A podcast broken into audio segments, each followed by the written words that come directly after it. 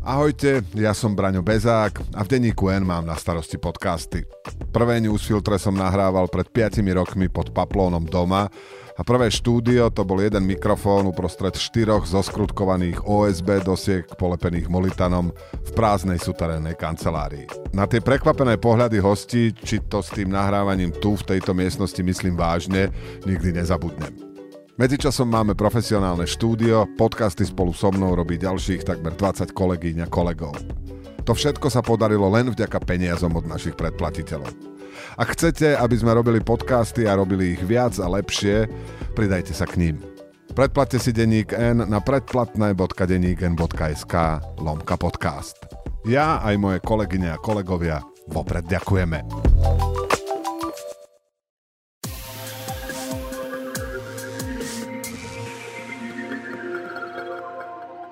Dobrý deň, počúvate podcast v redakcii. Moje meno je Veronika Folentová a dnes sa budem rozprávať s predsedom bansko kraja, Ondrejom Lunterom. Dobrý deň, ďakujem, že ste prišli. Dobrý deň, prajem.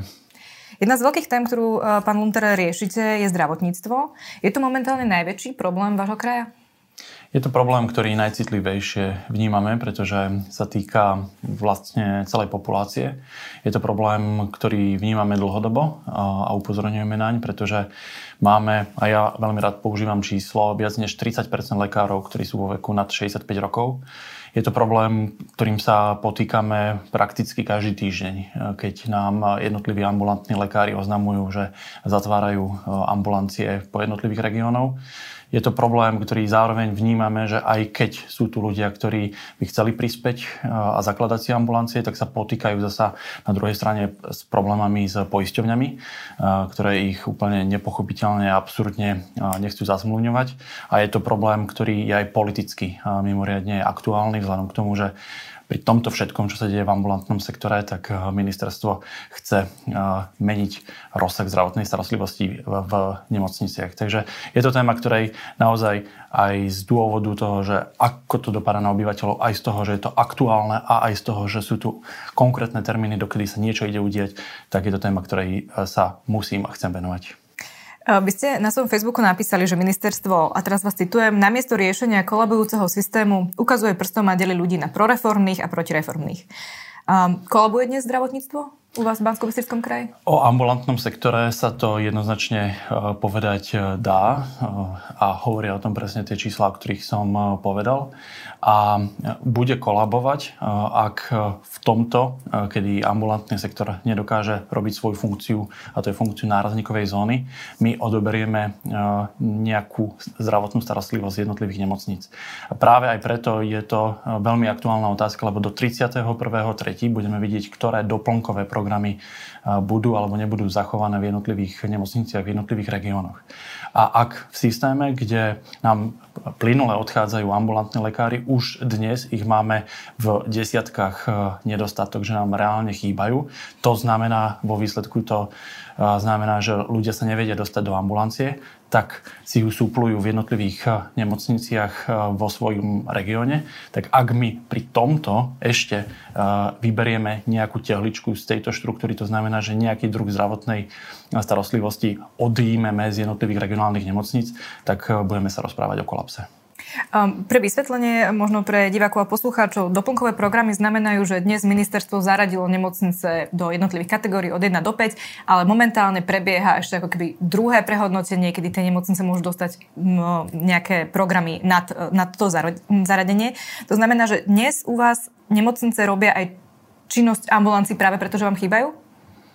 Dnes nemocnice majú nápor zo strany pacientov z toho dôvodu, že ich zdravotná starostlivosť je zanedbávaná v tej ambulantnej sfére. To znamená, že zdravotný stav jednotlivých pacientov sa zhorší už natoľko, pretože nedostanú preventívnu liečbu, nedostanú termíny u svojho ambulantného lekára, že následne idú až s akutným stavom do samotnej nemocnice.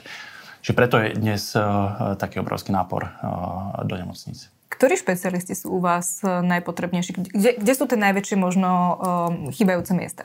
Môžeme sa baviť e, o, špecializáciách, ako je kardiológ, e, ako je detský psychiatr. E, určite sa môžeme baviť o všeobecných lekároch, detských alebo predospelých. Chýbajú nám v jednotlivých regiónoch zubári. Naozaj závisí to od regiónu k regiónu, ale keď sme to počítali, tak je to približne 30 špecialistov, ktorí nám dnes v systéme chýbajú. Jedným z tých uh, možných riešení, ktoré ministerstvo už dlhodobo ponúka, je tzv. rezidentský program, kedy sa uľahčuje ako keby uh, špecializované štúdium uh, mladým lekárom. Um, ministerstvo ho momentálne zastavilo pre všetkých okrem všeobecných lekárov pre dospelých minimálne do oktobra. Zhorší to ešte situáciu v ambulanciách? Z mojej strany je to absolútne nepochopiteľný krok.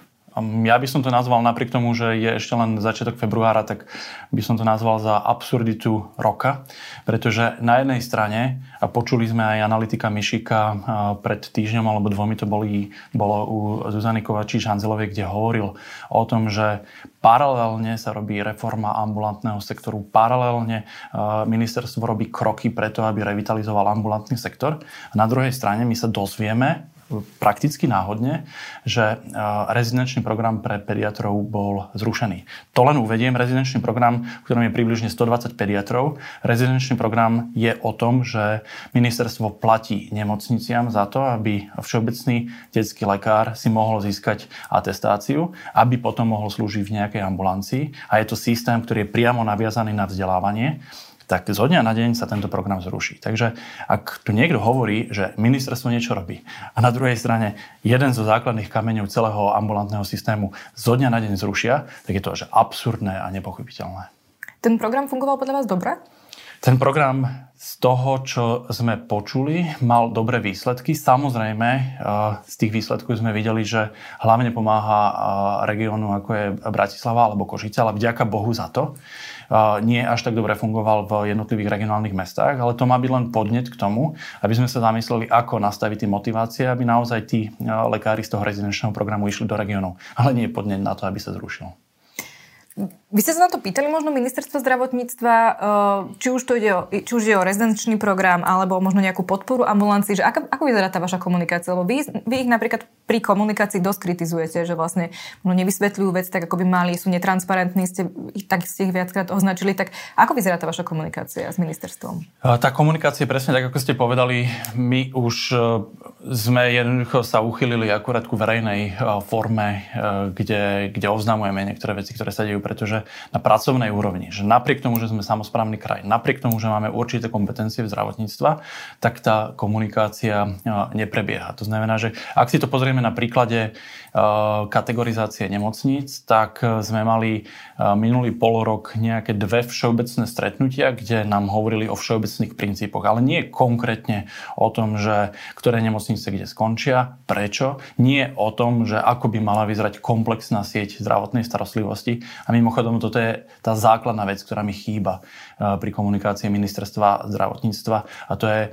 ukážka toho, ako má vyzerať cieľový stav v zdravotníctve tzv. komplexná sieť dostupnosti zdravotnej starostlivosti. A tá je mimoriadne dôležitá, pretože ak hovoríme o komplexnej, tak je postavená na dvoch nohách. Jedna noha sú ambulancie a druhá noha sú nemocnice. My by sme mali vedieť, čo ministerstvo plánuje a kde chce, aby bol cieľový stav. Aby aj my sme vedeli v tomto pomáhať. Koľko špecialistov, koľko všeobecných a aké programy v jednotlivých nemocniciach. A toto ministerstvo nevie odkomunikovať. A to je problém, preto kritizujem tú komunikáciu, pretože my aj môžeme mať dobrú ideu, my aj môžeme mať ľudí, ktorí pracujú na dobrých programoch, ale my o tom nevieme a vytvára to obrovskú neistotu v systéme. A o tej neistote by sa mohlo rozprávať ďalej, lebo je to neistota napríklad pre lekárov, ktorí dnes slúžia v tých jednotlivých jednotkách. A to sú príbehy, ktoré ja som počul priamo nesprostredkovane od nich, keď som ich navštívil, že oni dnes vedia, že idú, idú byť jednotka. Predstavte si lekára. To znamená, že nemocnica bude označená v prvej kategórii, takže bude robiť väčšinou také tie najjednoduchšie výkony. Presne tak. A ten lekár dnes poskytuje e, tú doplnkovú e, službu v rámci tej jednotky, čiže vie, že v jednotke sa s ním nepočíta, ale ešte nemocnica môže požiadať o tie doplnkové programy, to znamená, že z tých dvojok alebo trojok. Ale on dnes nevie, že či bude alebo nebude pokračovať. Na trhu je nedostatok lekárov, jeho oslovujú iné nemocnice, dvojkové, trojkové, pretože samozrejme tiež im chýbajú lekári. A on sa akým spôsobom rozhodne, ak sa chce postarať o svoju rodinu, ak chce mať e, kariéru, tak logicky ho veľmi láka odísť tej danej nemocnice. Alebo naopak to funguje, že v tých nemocniciach, ktoré boli zaradené do jednotiek a kde nie sú ešte oznámené tie doplnkové programy, sa kompletne zastavil náborový program, pretože akýkoľvek lekár, ktorý, ktorého, a to mi rozprávala pani riaditeľka v Revúcej, že máme aj lekárov, máme aj záujem, ale prvú otázku, ktorú mi položia, uh, ste jednotka, hm, tak prepačte, uh, my sa budeme orientovať na dvojku. A toto kritizujem, že tá, to zle nastavená komunikácia. Že najprv oni oznámia, že čo sú jednotky, dvojky, trojky, štvorky, potom vytvoria trojmesačné obdobie neistoty, že máme súťažiť o doplnkové programy, tak vnáša obrovskú neistotu do systému. A to sa vrátim k tomu, čo ste povedali na začiatok. Rozumiem, ale, ale tu, tu, tu sa zastavím, lebo Tie nemocnice ešte dneska nefungujú ako jednotky a dvojky. Vlastne ten proces je postupný. Takže aj ministerstvo to odvodňuje um, možno aj tým, že vlastne máme ešte čas, kým sa reálne začnú tie zmeny uplatňovať, kedy reálne budú musieť nemocnice poskytovať iba danú starostlivosť. Ten argument neberiete? Chvála Bohu za to, že táto možnosť tu je, pretože o toto dnes nám ide. Aby do toho 31.3. garantovali, že súčasná zdravotná starostlivosť, tak ako je poskytovaná v jednotlivých nemocniciach, bude podmienečne ponechaná minimálne na ďalšie dva roky, alebo uh, po dvoch rokoch sa to vždy bude... Uh, a a to, toto vysvetlím, lebo toto je, uh, toto je úplne kľúčové, že ak to inžinieri na ministerstve zdravotníctva takto nad tým uvažujú, že OK, teraz máme nejakú kategorizáciu, ale my ideme využívať tie podmienečné e, dvojročné obdobia na to, aby sme zatiaľ revitalizovali ambulantný sektor a zatiaľ pripravovali kapacity v spádových dvojkách a trojkách, aby mali kapacity na to príjmať tých, ktorých neobslúžia v tých jednotkách, tak to podporím a budem všetkých presviečať o tom, že toto je správny krok. Ale tu je ten problém. My dnes nevieme. My dnes nevieme, že či v Revúcej, po Veľkom Krtiši, v Žiari nad Hronom vyškrtnú tie doplnkové programy, o ktoré požiadali alebo nie. A preto aj som ja veľmi konštruktívny a ja sa vyhradzujem, ak mne niekto povie, že som proti reforme, ja sa vyhradím a obhajujem aj jednotlivých starostov a primátorov, lebo nikto z nich nie je proti reforme. Oni len chcú chápať, čo bude vo finále a akým spôsobom sa k tomu dostaneme a hlavne, že bude zabezpečená komplexná zdravotná starostlivosť pre ľudí. Čiže zopakujem a počiarknem, ak, ak ministerstvo povie do 31.3., že súčasné programy v tých jednotlivých nemocniciach, tých jednotkách budú ponechané, tak sme všetci za sme ukludnení a budeme pracovať za A na komunikácii a za B na to, aby sme pripravili ambulantný sektor spolu s ministerstvom a pracovali na kapacitách v dvojkách. No ale keby takto to, um, takto to požadoval každý župan, tak uh, tá reforma skončí tak, že bude v dnešnom, uh, v dnešnom stave budú tie nemocnice aj ďalšie dva roky. Uh, ale pozrime sa ešte raz na tú podstatu a tá podstata je dostupnosť zdravotnej starostlivosti. To znamená, že dostupnosť znamená, že pacient vie v nejakom reálnom čase sa dostať ku lekárovi a vie byť obslúžený. Ak sa dnes nevie dostať do ambulantu, tak ide v akutnom stave do svojej spádovej nemocnice. A ak ministerstvo nevie dnes posilniť tie ambulancie, tak áno, toto dnes je reálny stav, ktorý potrebujeme zachovať, lebo, a to hovoríme od začiatku, malo sa začať revitalizáciou ambulantného sektoru. A my musíme vytvoriť programy, ktoré budú fungovať, že nielen, že na papieri, nielen, že nejaká podpora, ale reálne musíme vidieť, že vznikajú ambulancie v regiónoch. A potom, potom môžeme hovoriť o tom, že teraz nastane ten reformný krok, teraz už si môžeme do, dovoliť v tom a v tom regióne tieto a tieto doplnkové programy škrtnúť, lebo samozrejme kvalita je vyššia v dvojke a trojke, lebo už máme dostatočne schopný ambulantný sektor, alebo tá spádová nemocnica už ich vie príjmať. Posledná vec, iba k tomu poviem, lebo ďalšie svedectva, ktoré ja som sa priamo dozvedel v regióne, že už dnes primárka interného oddelenia v Revúce alebo vo Veľkom Krtíši, keď volá do spádovej nemocnice v Rímavskej sobote alebo v Lučenci, tak jej odkazujú, že prepačte, nemáme kapacity. A aj týždeň čaká pacient, kým dokáže niekde ísť. Čiže v tomto stave, ak my vyškrtneme niektoré programy, tak táto situácia sa len zhorší, pretože tie spádové nemocnice jednoducho nemajú kapacity na to, aby liečili tých ľudí. Preto hovoríme o tom, že reforma áno, ale musí to byť natoľko citlivé a vnímané voči tej dostupnosti, že musíme si vytvoriť čas na to, aby sme postavili na nohy ambulantný sektor a posilnili dvojky. Ako dlho sa dneska čaká v ambulanciách v bansko kraji? Je to veľmi závislé od typu špecializácie ale bežné sú čakacie doby eh, aj pol roka eh, pri eh, napríklad kardiaci v závislosti taktiež od jednotlivých regiónov. Napriek tomu, že môžu mať akutný stav, napriek tomu, že potrebujú lieky na predpis, môžu čakať niekedy 4 mesiace, niekedy 6 mesiacov. Nehovoriac o špecializáciách, ako je detský psychológ alebo psychiatr, to je absolútne nedostatkové. Nehovoriac o ambulanciách, ktoré liečia leukemikov, tam sú tiež obrovské čakacie lehoty. Čiže skutočne dnes ten ambulantný sektor nedokáže priebežne príjmať tých ľudí tak, ako by to potrebovali a prevencia je zanedbávaná. Preto musí viacej ľudí do nemocnice, rozumiem.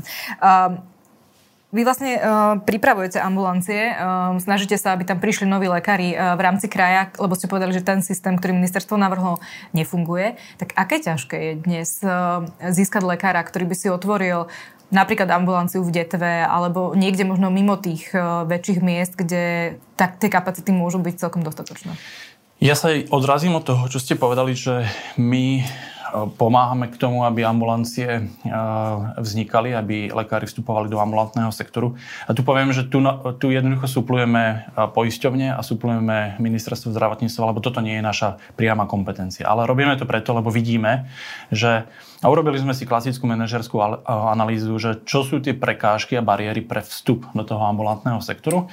A to je ako, že je tam veľa faktorov, ale asi najhlavnejšie sú vysoká byrokracia, to znamená, že ten lekár musí urobiť strašne veľa ako keby povolovacích konaní, ktoré ich odrádza a je pre neho lákavejšie podpísať jednoducho zmluvu s nemocnicou a ísť do nemocnice. A druhá vec sú ťažké jednania s poisťovňami. To sú konkrétne príklady, ktoré aj my máme. Napríklad v Haliči sme teraz otvorili detskú všeobecnú pre dospelých ambulanciu a poisťovňa dôvera nám ju nechce zazmluvniť, lebo údajne pani lekárke chýba nejaká atestácia. Nevadí, že ona má vyššiu atestáciu a že plnohodnotne splňa. Nevadí, že iné dve poisťovne ju zazmluvnili, ale dôvera robí problémy. Podobný prípad je napríklad v Tornali. Iný prípad sme, sme mali so všeobecnou zdravotnou poisťovňou, čiže naozaj to ideme že cez rôzne poisťovne a až vtedy, keď vstúpi do toho silný partner, keď trochu pritlačíme, trvá to niekoľko mesiacov, tak dosiahneme zmluvy so všetkými no, tromi poisťovňami. Ale toto, keď má zvládať mladý lekár, tak jednoducho ho to, ho to odradia, radšej, radšej ide do nemocnice. Preto my sme vytvorili program, kde za A Ponúkli sme skutočne bezkonkurenčné podmienky pre lekárov, to znamená platové, auto, pomoc s bývaním v, v danom regióne. A zároveň sme povedali tým lekárom, všetku administratívu urobíme za vás. Vy budete len liečiť. A vďaka tomu sa nám podarilo založiť už 4 ambulancie. S ďalšími lekármi sme v, v jednaní. Samozrejme, máme nejaké problémy. Napríklad nám spôsobil problém teraz to, čo všetci mali problém s ambulanciami, že Lekársky odborový zväz si dohodol zvýšenie platov pre lekárov v nemocniciach, s čím súhlasím, ale na druhú stranu sa úplne zabudlo na ambulantný sektor. To znamená, že o to menej je konkurencie schopný ambulantný sektor. Teraz sa to nejakým spôsobom napravilo, ale e, stále ešte vidíme, že možno nie do dôsledku, ale to je iný príbeh, ktorý momentálne beží na pozadí. To znamená, že tých ľudí od, ambulan- od ambulancií odradza tá administratíva a zložitosť jednaní, nie to, že by tam nechceli pracovať alebo že by nechceli ísť do regiónov? Je to klasická uh, analýza racionálneho správania ľudí. To znamená, že človek si be- vyberá tú jednoduchšiu cestu. To znamená, že sa pozerá na nejaké svoje materiálne zabezpečenie a zároveň sa pozerá na to, že uh, aké je to obťažné tam, tam vstúpiť. Čiže presne ako ste povedali, nejaké z tých faktorov, ktoré uh, im bránia, je tá byrokracia, sú tie ambulancie. Samozrejme, keď si človek má vybrať, že či bude slúžiť v Banskej Bystrici alebo v Bratislave alebo v Košiciach, čo sú jednoducho väčšie centra, kde je kultúra, kde je zázemie, kde sú školy, kde kultúrny život žije iným spôsobom ako na dedine, tak viac holáka o to väčšie mesto, ale o to, väčšia, o to väčší finančný stimul by mal byť pre regióny, aby jednoducho tie, tie benefity prevážili a aby ten lekár tam išiel. Ale jednoducho na to sa treba pozrieť manažersky uh, prehodnocovať ten systém, ale toto ministerstvo nerobí. Ja poviem iba príklad k tomu. Ministerstvo rado hovorí o tom, že pre všeobecných lekároch pripravilo perfektný plán, kde dáva finančné stimuly v jednotlivých regiónov, aby tam tí lekári prišli. A ja to chválim. To bolo, že perfektný počin. Ale bolo to pred vyše rokom a poď, poďme sa pozrieť na výsledky. Reálne ten program začal fungovať od polky minulého roka. Teraz máme prakticky pol roka za sebou a vďaka tomuto programu prišlo iba dvaja lekári, aj to iba v Banskej Bystrici. Vznikli dve nové ambulancie. A nič viac. Oveľa viac ambulancií zaniklo počas tohto obdobia. A teraz by bolo za to, tak ako je to v každej normálnej firme, že po štvrť roku sa to vyhodnocuje, pozráme, že či ten program funguje a keď nefunguje, tak tie stimuly Kvôli čomu nefunguje? Zväčšíme. Ten stimul nie je jednoducho dostatočný. To znamená, že ak je nejaký stimul 60 tisíc, musíme si položiť otázku, musíme sa pýtať tých lekárov, musíme získavať spätnú väzbu, ale som presvedčený, že ak by sme z tých 60 išli na 100 tisíc, tak bude úspešnejší. A iba poviem, že tie peniaze tam máme, lebo to sú peniaze z plánu obnovy. A pokiaľ sa nečerpajú, tak tie, o tie peniaze prídeme. Ale opäť to chce management, opäť to chce niekoho, kto na to poukáže a, a kto to prehodnotí. A to ministerstvo nerobí. Vy ste už spomenuli tie e, platy nemocničných zdravotníkov, neboli to len lekári, ale aj sestry a iné odbornosti. Rieši sa optimalizácia siete nemocníc, ale ten ambulantný sektor je dosť často ako keby na okraji záujmu ministerstva zdravotníctva, aj platy sa, platby sa dohadovali vlastne až na poslednú chvíľu. Čím to podľa vás je? Že, že ministerstvo zdravotníctva ako keby e, ten ambulantný sektor nevnímal úplne buď ako problémový, možno ako kritický, alebo ako niečo, čo by mali akutne riešiť?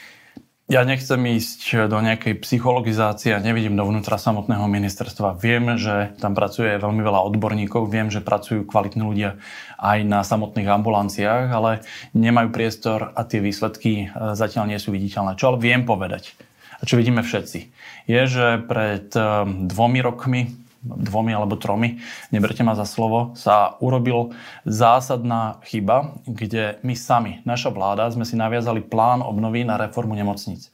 A to je ten bič, ktorý všetkých naháňa, pretože už teraz sa hovorí, že no veď ak neprejde ten reformný zákon, to bola argumentácia z pred roku, tak prídeme o tie miliardy, ktoré tam sú. Veď v poriadku, ale ten bič sme si sami naviazali a aj tú reformu sme mohli nastaviť tak, že by sme začali ambulantným sektorom a to je to, čo sme celú dobu hovorili. Že my musíme priebežne vidieť, že sa revitalizuje ten ambulantný sektor, že reálne vznikajú ambulancie a potom môžeme zasahovať do toho nemocničného. Ale takto to napísané nebolo analytikmi na UHP a na ministerstve zdravotníctva a s podpisom vtedajšieho premiéra. A tak tento bič momentálne všetkých naháňa na to, že sa musia urobiť tie nemocnice, preto je to priorita, pretože tam sú peniaze a preto ambulancie idú do úzadia. Ale stačilo by, a aj teraz stále stačí, ja chcem byť konštruktívny. Preto hovorím, 31. marec je kľúčový dátum. Vtedy potrebujeme počuť, že v rámci prijatého zákona, ktorý bol prijatý už, s tým sa už nedá nič spraviť, využijeme to, čo ten zákon ponúka a dáme podmienečne, povolíme programy, ktoré dnes sú poskytované v tých nemocniciach, lebo dnes pri tom, ako je nastavený ambulantný sektor, pri tom, ako fungujú dvojky, si nemôžeme dovoliť vytiahnuť ani jednu tehličku z tohto vedchého systému.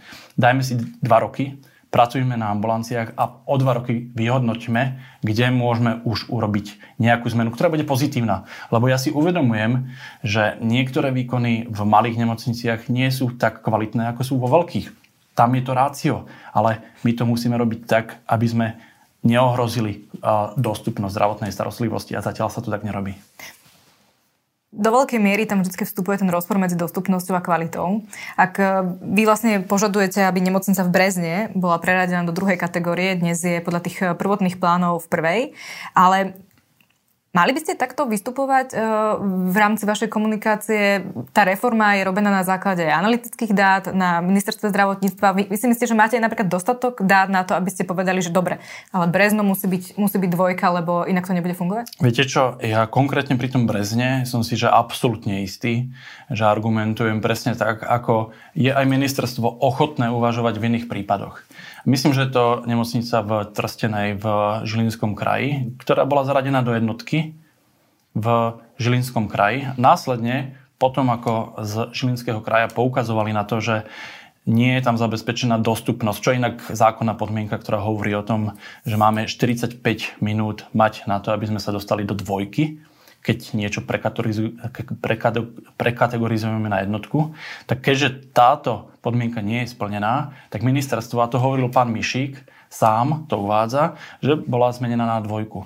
A nemocnica Brezno je presne v tej istej situácii. My dnes máme taký spád, že nedokážeme pre viac než polovicu obcí zabezpečiť dostupnosť do 45 minút pre do nemocnice typu 2. Ale všimnite si, toto používame, tento argument iba pri Brezne. Nehovorím to pri Revúcej, nehovorím to pri Veľkom Krtiši ani pri Žiari nad Hronom, pretože tam je to fajn, tam iba hovorím, že si vytvorme väčší časový priestor a garantujme tie doplnkové programy v súčasnom rozsahu, ako sú poskytované. Rozumiem, ale nedá sa to vykomunikovať napríklad s ministerstvom e, medzi vami, aby to nebolo e, napríklad takto verejne komunikované, lebo ak by toto robil, um, robila každá možno politická strana, robil to možno každý primátor, každý župan, tak naozaj sa v tej reforme nebudeme vedieť nikam pohnúť. Videli sme to aj pred schvaľovaním zákona o optimalizácii, že boli tam hlasy, aby nás sa to netýkalo a podobne, že, že nedá sa to urobiť možno viac pri rokovaní s ministerstvom a, a vyjasniť si tieto veci, vyjasniť si fakty, aké majú oni, aké máte vy a prečo by to malo byť inak, ako to navrhli?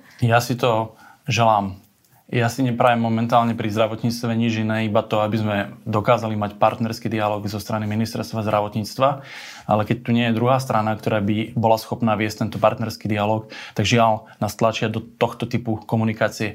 Ja z toho vôbec nie som šťastný, že ja musím chodiť po jednotlivých nemocniciach, zisťovať, aký je tam stav, uisťovať lekárov a postaviť sa za nich, pretože toto by som veľmi rád urobil priamo s ministerstvom zdravotníctva, ale tú možnosť nemáme. Nemáme ju na najvyššej politickej, nemáme ju ani na odbornej, pretože tie informácie si asi kvôli vnútorným bojom, ktoré sú na ministerstve zdravotníctva, nechávajú do posledného momentu pod pokličkou. Len uvediem, že o kategorizácii sme sa všetci dozvedeli medzi sviatkami kedy nikto nepracuje a akým spôsobom my sme vtedy mohli vyvolať nejaké rokovanie, pretože dovtedy bolo absolútne vákum nejakých informácií. Čiže ja len poviem, že presne toto je moje prianie, čo hovoríte. Ja by som chcel, aby svet fungoval týmto spôsobom. Aké vnútorné boje sú na ministerstvo zdravotníctva? Ja som akurát počul o tom, že bývalý pán minister so súčasným pánom ministrom majú nejaké nevyjasnené veci, že tie dve skupiny medzi sebou bojujú. A to sú veci, ktoré neviem rozvádzať, ale hľadám iba nejaké racionálne vysvetlenie, prečo jednoducho nedokáže tu fungovať nejaký partnerský dialog. A o tomto sa hovorí v zákulisí. Viac o tom neviem, viac to neviem ani rozvázať. To znamená, že keď vy sa ozvete niekomu na ministerstvo zdravotníctva, či sú to analytici, alebo, alebo minister, alebo štátni tajomníci, tak čo, nechcú sa s vami stretnúť, nechcú sa s vami o tom rozprávať, alebo prečo sa neviete stretnúť? My máme oddelenie zdravotníctva, ktoré má na starosti túto komunikáciu na odbornej stránke, po odbornej stránke a uh, tam sa oni dostávajú do styku s úradníkmi tretej alebo štvrtej úrovne, kde sú poskytované všeobecné informácie a keď sú z našej strany aj v rôznych prípadoch, keď je medzirezortné pripomienkové e, konanie, napríklad to bolo pred rokom, e, keď sa prijímal samotný zákon, tak boli odpovede, že na to my nemáme kompetencie odpovedať. Dobre, ale tak napríklad... Čiže toto je tá komunikácia. Okay, ale keď napríklad vy idete mať tlačovú besedu, kde si poviete, že dobre, tak už, už som tam, že idem to komunikovať verejne, tak vy predtým napríklad nenapíšete sms na ministerstvo, ministrovi, štátnym tajomníkom, že poďme sa o tom rozprávať, alebo analytikom, že, že poďme si to vyjasniť predtým, kým to budem musieť urobiť takto verejne? My sme, ja to uvediem na príklade e, komunikácie z pred e, roku, kedy sme týmto spôsobom jednali s ministrom zdravotníctva, kedy sme ho pozvali, kedy aj prišiel ku nám a kedy nám aj poskytol nejaké garancie o tom, že čo zapracuje do toho zákona. Presne toto sme spravili, o čom vy hovoríte. A e, následne sme videli, že ten samotný zákon, tak ako bol nastavený, bol bez tých prísľubov, ktoré pán minister nám dal. To znamená, že keď sa nám aj toto náhodou podarí, tak jednoducho následne sa to ale nepretaví do reality. To znamená, že to, čo mne tu chýba, a to, čo mi tu vadí a to, čo eskaluje tú situáciu, je, že tu neexistuje partnerský rešpekt. A častokrát následne potom sa deje aj to, že si vyžiadame stretnutie s pánom ministrom, ale bez nejaké reakcie. Ako vy vlastne hodnotíte Vladimíra Langvarského? Ja ho budem hodnotiť podľa výsledkov. A výsledky sú také, že jednoducho začal tú reformu zdravotníctva zo zlého konca. Pretože mal začať ambulantným sektorom. A ja už neviem, že s kým sa on ďalej mal baviť. Ale ako minister, zodpovedný za verejné zdravie obyvateľov, musí vedieť a má okolo seba ľudí, pretože toto, čo ja hovorím, a nehovorím sám ako politik, hovorí to množstvo odborníkov, že tu sa reforma mala začať ambulantným sektorom. Že ambulantný sektor rieši drvivú väčšinu prípadov. 75% zdravotníckých výkonov sú v ambulante. A keď ambulant zlyháva, tak potom následné ďalšie kroky jednoducho nefungujú. A toto on ako minister mal vedieť a má vedieť. Čiže ja mu mám veľmi za zlé, že zanedbáva ten ambulantný sektor. A to môžu hovoriť analytici, lebo dnes naozaj analytici sú tí, ktorí komunikujú tú reformu. Ja žiaľ sa musím na nich obracať. Môžu hovoriť o tom, že sú tu pripravené koncepcie, ale reálne výsledky sú takmer nula. A na druhú stranu sa potom dozvieme a znova sa vraciame k rezidenčnému programu, ktorý zo dňa na deň zrušia. Čiže realita skutočne popiera akékoľvek tvrdenie o tom, že ministerstvo myslí na ambulantný sektor. Takže by ste ho označili ako? Je to dobrý minister, či nie? Ešte raz, uh, nedostanete odo mňa nejakú osobnú nálepku, ale... Ale nejde o neho ako o osobu, to, teraz robí, myslím uh, ministerstvo ako také. To, čo ministerstvo dnes robí, je jednoducho zanedbáva hrubým spôsobom ambulantný sektor. A to považujem a to uh, za mimoriadne zlé a to silno kritizujem. A opäť tie príklady mal začať z druhého konca. Videli sme to, to znamená, pri jednaniach s poisťovňami o platbách do ambulancií. Prispieva k tomu kolapsu zdravotníctva kroky, ktoré teraz momentálne ministerstvo robí? Znova budem konštruktívny, lebo to je moja rola. Ak do 31.3. garantuje doplnkové programy v rozsahu tak, ako sú dneska poskytované v jednotlivých nemocniciach, tak sa vyhneme tomu kolapsu a ešte stále sa bude dať hovoriť o nejakom ráciu. Ak nie, ak budú necitlivo škrtať, tak určite je zodpovedný za to, že ten kolaps sa priblíži a, a pravdepodobne ho aj spôsobí. Ďakujem veľmi pekne. To bola posledná otázka dnešného podcastu v redakcii. Ďakujem, Ďakujem že ste prišli. Pekne. Ďakujem. Moje meno je Veronika Folontová. Do počutia na budúce.